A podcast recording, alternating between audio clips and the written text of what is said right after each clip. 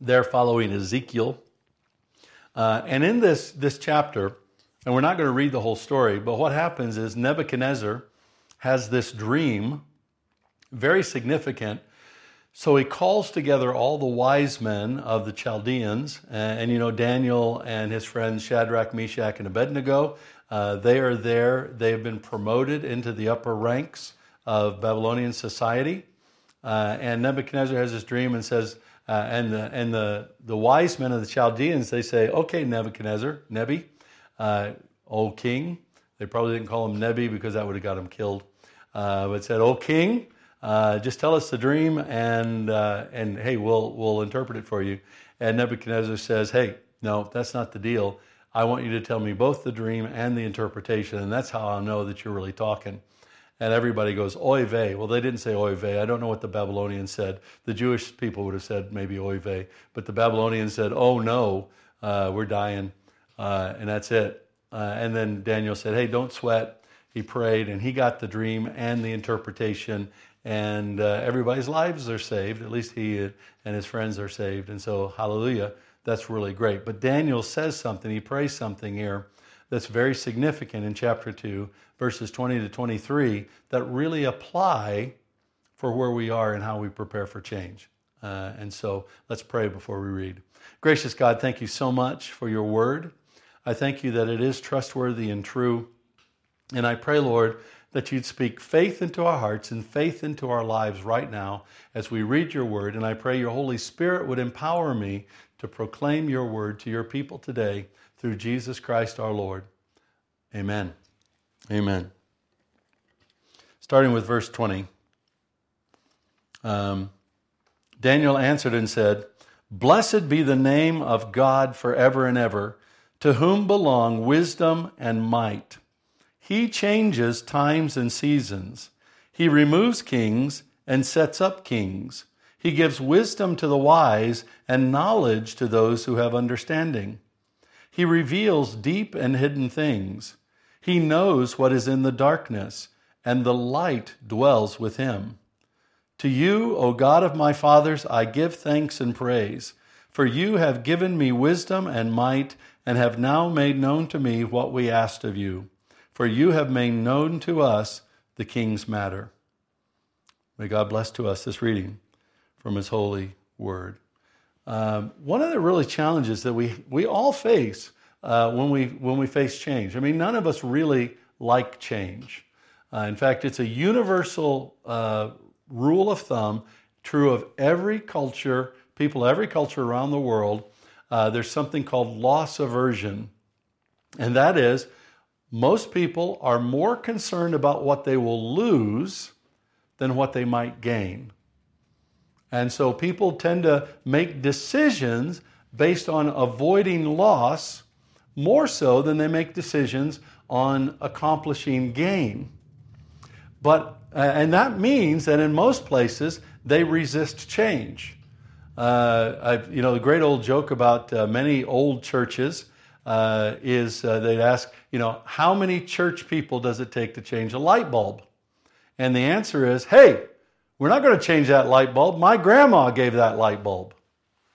You know, because they don't like change. Uh, churches have split over the color of carpet. Uh, and this is not only with Christians, I, I mean, it's with people everywhere. People don't like change.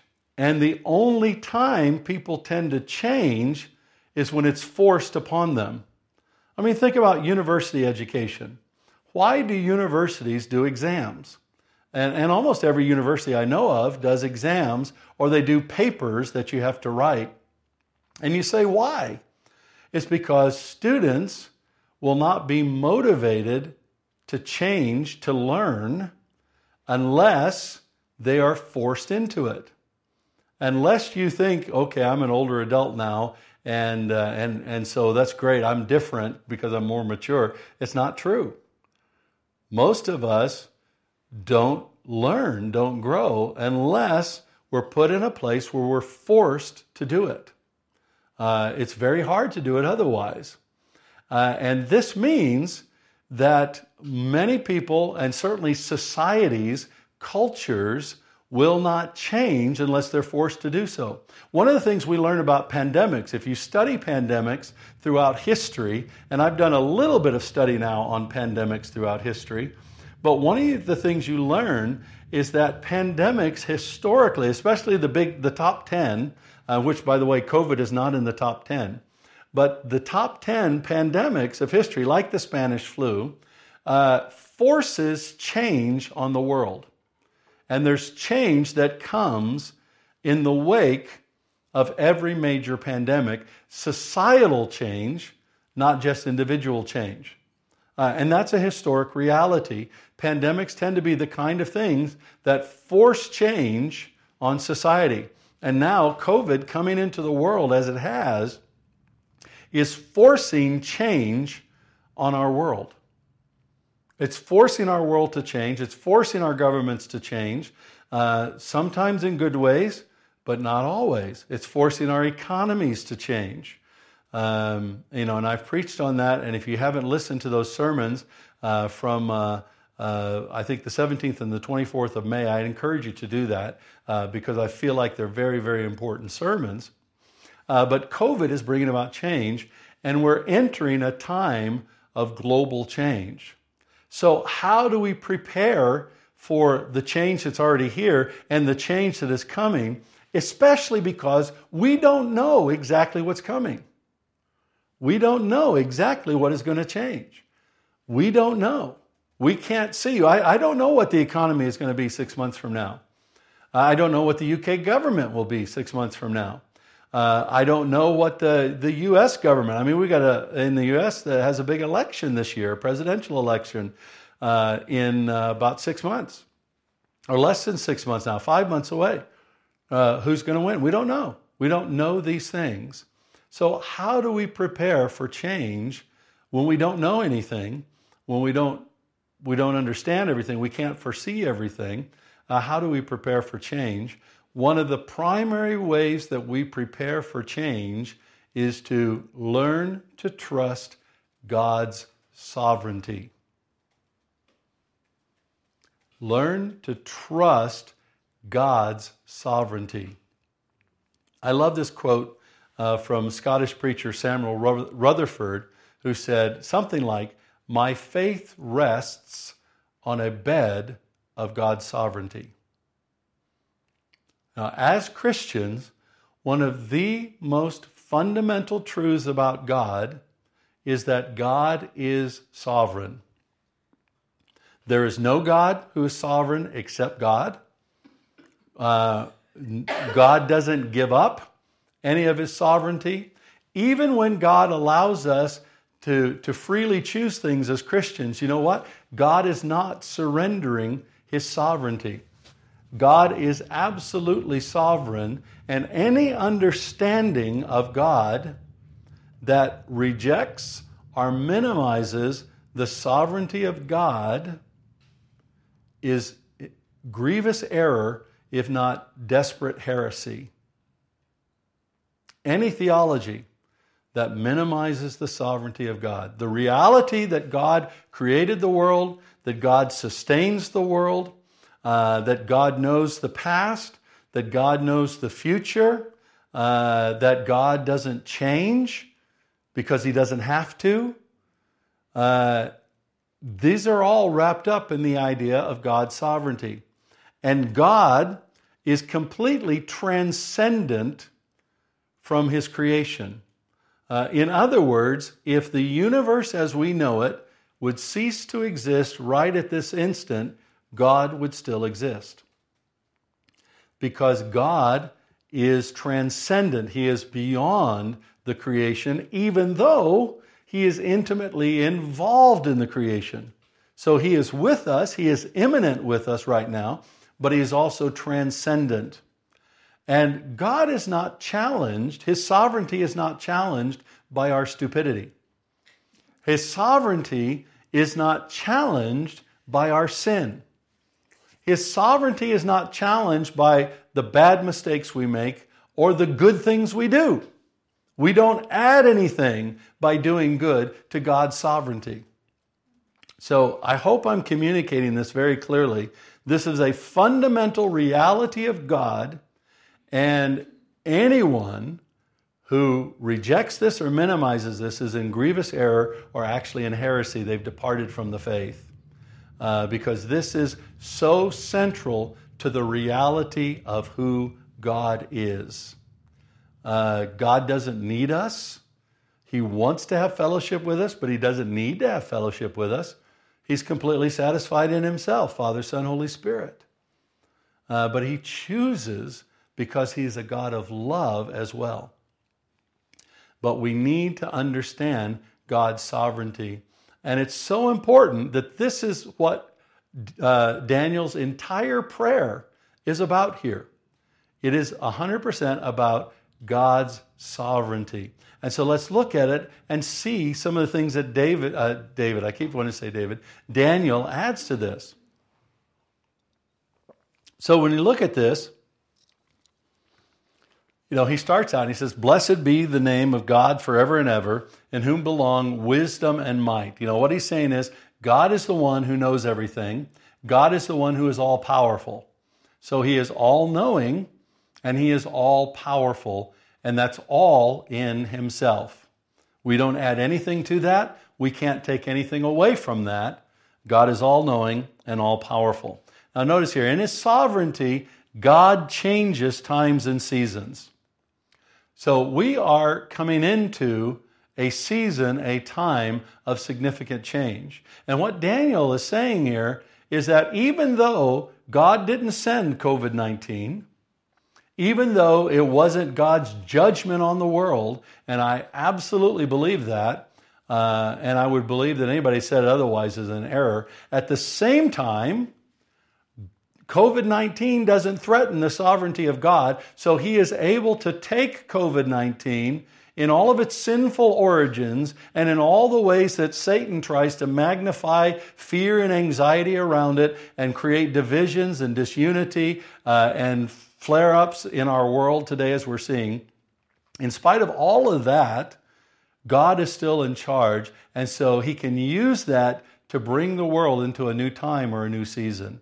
And that's exactly what God's doing right now. So as we go into change, where this applies to us is that we can go in knowing that uh, even though we don't understand how things are changing, even though we don't see the time that we're in now fully, because times and seasons often aren't recognized until after they have occurred or until you're in them 100%. Even though we don't see it, God does.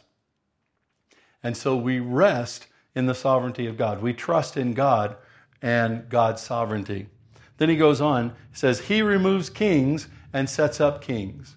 In other words, uh, no matter who's in charge of our governments, God is overall. You know, at the end of the day, God is the one who, uh, if you will, is in charge of the governments of the world. So no matter what uh, President Trump does, no matter what uh, Boris Johnson does, uh, no matter what Vladimir Putin does, no matter what uh, Xi Jinping does, God is still in charge. And the governments of this world don't threaten God. And the governments of this world can't mess up God because ultimately God's in charge of all of that. Now, He gives wisdom to the wise and knowledge to those who have understanding. So, the other dynamic here is we're thinking about the scientists, for example. Do you know all of their knowledge, the source of all that scientific knowledge is God? Uh, there's a way that we've said that for years in Christian circles. We'll say all truth is God's truth, and that's the truth. Uh, it all belongs to God. Uh, and so, uh, even though we don't know how to get through things, God does. Even though we may not have the wisdom to navigate the chaos in the economy, God does. Even though we might not know exactly how to get a, a, vaccine for the virus, God does. And so we need to be seeking God for those decisions in our lives because all the wisdom and all the knowledge that we need comes from God, and it comes from God because God's sovereign. And so we press in uh, to, to see God. And then notice, He reveals deep and hidden things. There are things going on right now in our world that we don't see, but God is going to reveal them. Uh, there's a depth of understanding about what God is doing in the economy, what God is doing in the global church, uh, and any number of other issues. Uh, there's a depth of understanding there that God has that He will bring out and reveal to us as we press into Him, as we seek Him. And so, uh, God is the one who knows all the deep and hidden things. There's no conspiracy going on in the world that God doesn't know about. Uh, there's no problem in the world that God doesn't know about. Uh, and He can reveal the deep and the hidden things uh, that goes, uh, that goes uh, along with those things. It says, He knows what is in the darkness, and the light dwells with Him. In other words, you, you, you might look at your future right now and you might be saying, you know, my future really looks dark. Uh, you know, I, I, don't, I don't know. I don't see the future. I don't see where I'm going to go. I'm in a cloud. I'm in a cave. I'm in utter darkness, uh, almost in despair. Uh, but let me tell you, God knows what's on the other side of that darkness. And God is also the source of light in the darkness because he's sovereign. So, out of his sovereignty, he knows, even though we don't see because of the darkness, he sees. And even though we don't see because of the darkness, he has the ability to illuminate the darkness. If we will seek him, if we will come to him, uh, he will be able to tell us because he knows. Now, sometimes he doesn't. He doesn't want to tell us. Um, and, uh, and that's perfectly okay because we need to trust His sovereignty. And if God told us everything, we would no longer have faith in Him. We would no longer trust Him as the sovereign God of the universe. Uh, and so that's absolutely key that we understand this. The light dwells with Him. So God is sovereign. He knows the changing times and seasons. He knows the whims of governments. He knows the source of wisdom. He's the source of knowledge. He illuminates the darkness. He reveals the deep and hidden things. All of these are His because He is God. So, what do we do? How do we live in light of that? We do what Daniel did. Look at this.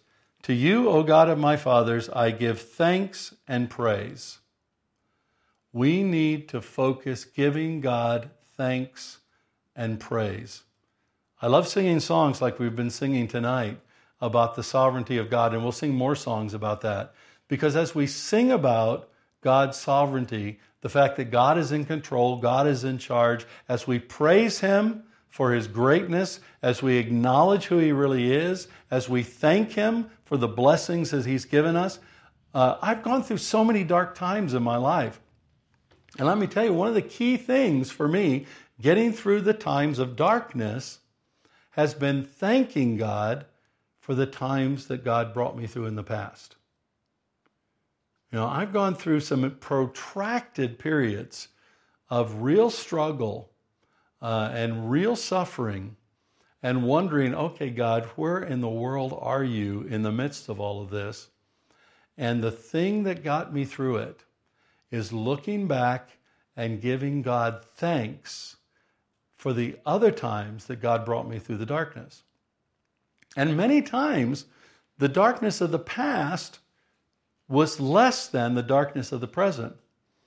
But the darkness of the past built my faith in the sovereignty of God so that I could trust Him to go through the darkness of the present and even into the future.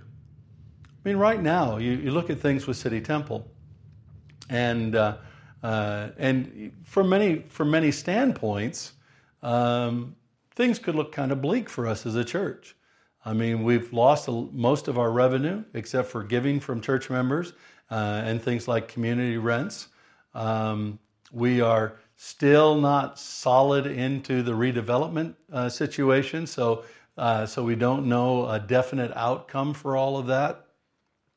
We're pretty confident that in terms of uh, hiring out rooms for meetings and events, uh, that that uh, market, if you will, or the revenue from that is probably going to be next to nothing for at least two years. Uh, so you know, I look at all that stuff and I and I think, and we're not a big church in terms of numbers, uh, and we've got handicaps in our building and things like that. And you can look at that and think, okay, well, why don't we just all roll over and die? You know, let's disband the church, have a great party, you know. But no, uh, how can I go through that with complete calm and absolute assurance because I know that God is sovereign? Even though my home, my livelihood, my family, because here at City Temple, you guys are my family, uh, everything that I have right now, if you will, in my life, is centered on this church, this reality. Even though that's the case, I'm not at all worried because I know that God is sovereign. And I know that God has a tendency to do things uh, that are beyond my imagination, like bring me from St. Louis to London. Uh, and it's extraordinary what God does. And I've seen it time after time after time in my life. Um, and I'm getting to that age where the times in the past that I see it might even be greater than the times in the future that I see it. I don't know. I'm not that old, but you know, sometimes I feel like it because I look at all these young people around me, and you know, and, and and there's a part of me, you know, that this is a bunny trail, but there's a part of me that you know secretly uh, has always wanted to be the the the old uh, uh, the old what I, I, want to say the old fart, but uh, uh, maybe that's the case. You know, yeah, you young people, turn that music down. It's just way too loud. You know, when I was in school, I walked three miles uphill both ways in the snow in the summertime. So just be thankful for you know. You know, I'm tempted to do that, but I, I don't. Uh, but I, I, the point is, I, I can see so much in my life God's sovereignty. And so, what do we do? We praise Him and we thank Him, and then we seek Him for His wisdom and understanding. Because the really cool thing about God, it's not like a lot of gods that people worship. There's a lot of gods out there that are like mysterious, you know, and you don't, you don't know anything from God, and He doesn't tell you anything because He's God uh, and all this. You know, unlike him, our God is a personal God. He's not only sovereign, but he is with us right now. And so, as we trust in his sovereignty, praising him and thanking him, and seeking him, he will speak to us. And he might not tell you what the future is, he might not tell you all the change you're going to go through, but He can assure you that He's with you as you go through that change. He can assure you that He knows the future and He's firmly a hold of tomorrow and He's firmly a hold of your life in the midst of that. And He's fir- certainly firmly a hold here of City Temple. You know, I've often said God did quite well with City Temple for about 375 years without me he can probably do quite well without me in the future because he's sovereign. And my faith, like that of Samuel Rutherford, rests on the bed of God's sovereignty. And I pray that yours will too, because that's how we prepare for change. Trust God's sovereignty. Let's pray. Gracious God, we love you and we honor you and we worship you. And we thank you that you are the sovereign Lord of the universe. You are in charge of this world. That even though Adam disobeyed you and sinned, Adam and Eve sinned in the Garden of Eden, that did not thwart your sovereignty. You had already prepared a way in the cross to undo all that sin had done and to provide for a future where peace and justice and righteousness reigns in the Lord Jesus Christ. And so, Lord, we know all of that is much greater than the present sufferings we're going through and the present struggles we have. And so, we as your people say to you today, we rest in your sovereignty. Our prayers are to you based on your sovereignty. We seek you for wisdom. We seek you for understanding. But most of all, we trust you and praise you and thank you for being our God and for redeeming us through the blood of Jesus Christ shed on the cross. We love you and praise you, Father, Son, Holy Spirit, and we do all this in Jesus' name. Amen.